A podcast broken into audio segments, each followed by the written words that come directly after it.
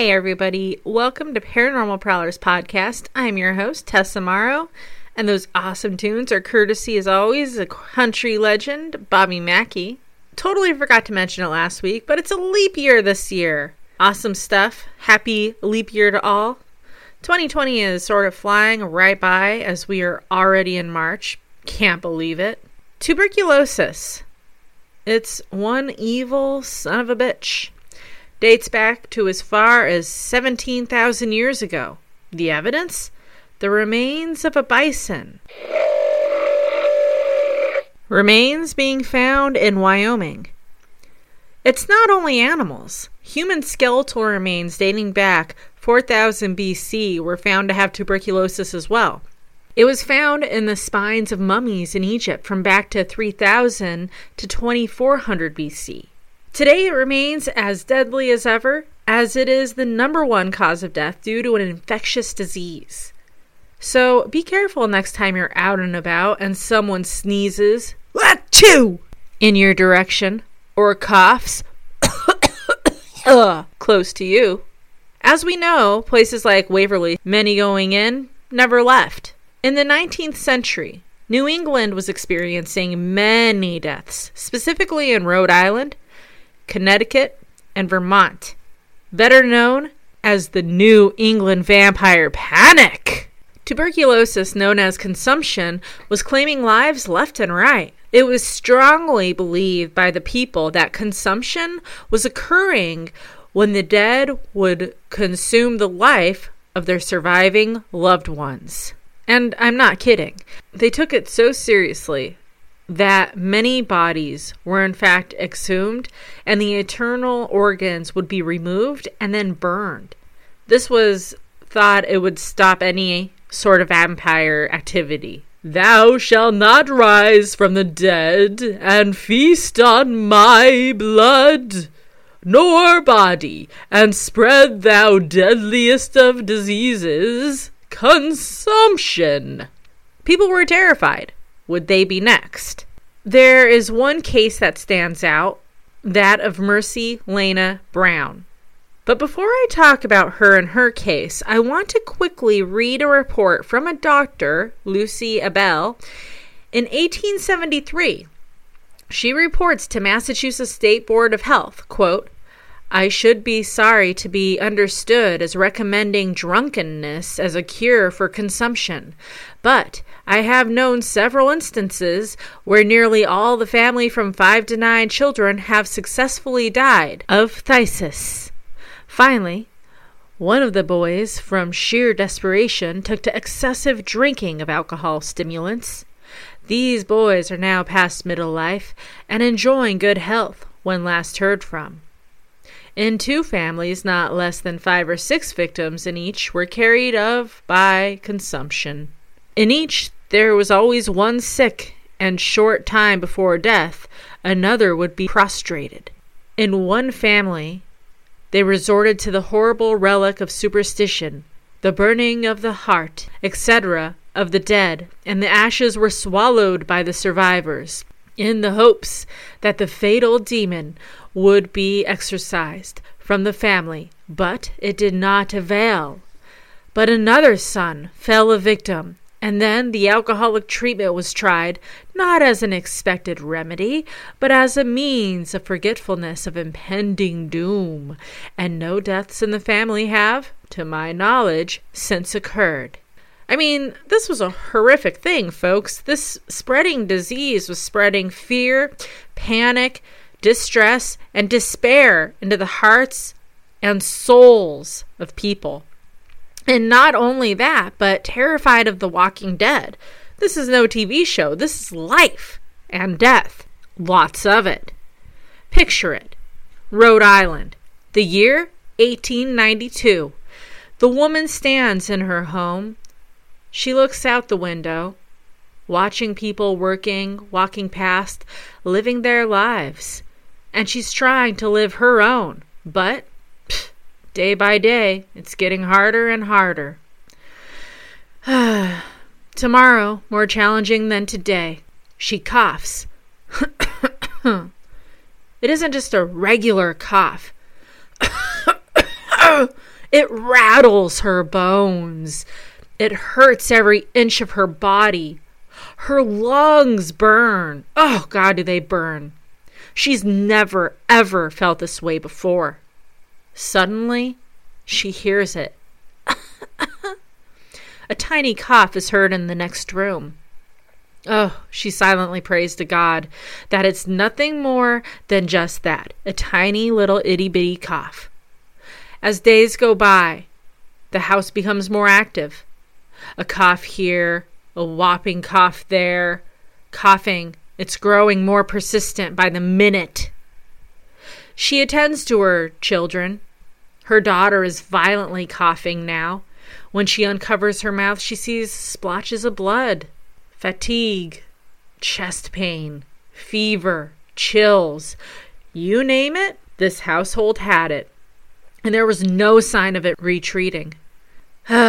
George Brown was watching his wife, Mary Eliza, and his daughter, Mary Olive. Their health was dissipating right before his very eyes. Once happy and healthy, now sick and dying. His wife, Mary, was the first family member to die due to consumption, the deadly tuberculosis, TB. Then, in 1886, his daughter Mary would join her deceased mother, his late wife. A few years go by when suddenly all too familiar symptoms show their ugly, fatal heads. The house filled with coughing and sneezing and so on. George has already buried one child and his wife. How much more can this man and his family, remaining family, take? In 1891, both his surviving children, Mercy and Edwin, contract the deadly disease that his family has grown all too familiar with, unfortunately consumption, tuberculosis. Once again, twice again, Mercy dies. Edwin, he is struggling to survive. He is literally in the fight for his life. George, he's desperate. I can't even imagine what was going through this man's head. I mean, poor man. He needs to save Edwin, his son. He takes him to Colorado Springs. Many people suffering from TB, including Freeland Oscar Stanley, the founder of the Stanley Hotel, found themselves traveling to Colorado to breathe that fresh mountain air into their diseased lungs. In Stanley's case, him and his wife Flora stayed for the entire summer. His health dramatically improved. He enjoyed Colorado so much and appreciated what it did for his health that he decided to live there part time, returning every single year. And you know what? He lived till the ripe age of 91. Now, while it seemed Freeland Stanley recovered completely from tuberculosis, the Rocky Mountain Air did no such thing for Edwin Brown, and he came back to Rhode Island ugh, sicker than ever. Word started to spread as fast as the deadly disease. One of the Browns' diseased relatives is a vampire and is causing all this death and despair.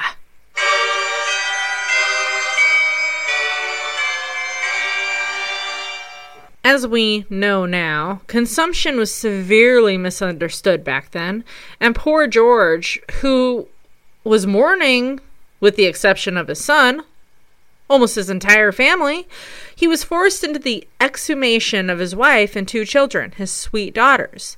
George Brown did not believe the vampire theory, not one bit. No. He thought it was ludicrous. People that were no longer living suddenly awakening and walking the earth and claiming lively victims? Utterly ridiculous. And to think, one of his loved ones being accused of such a thing, a vampire. Please, don't insult me. After being persuaded into exhuming the bodies on the 17th day of March in 1892, a local doctor, with the company of several of the village people and a reporter with a local newspaper, they did just that.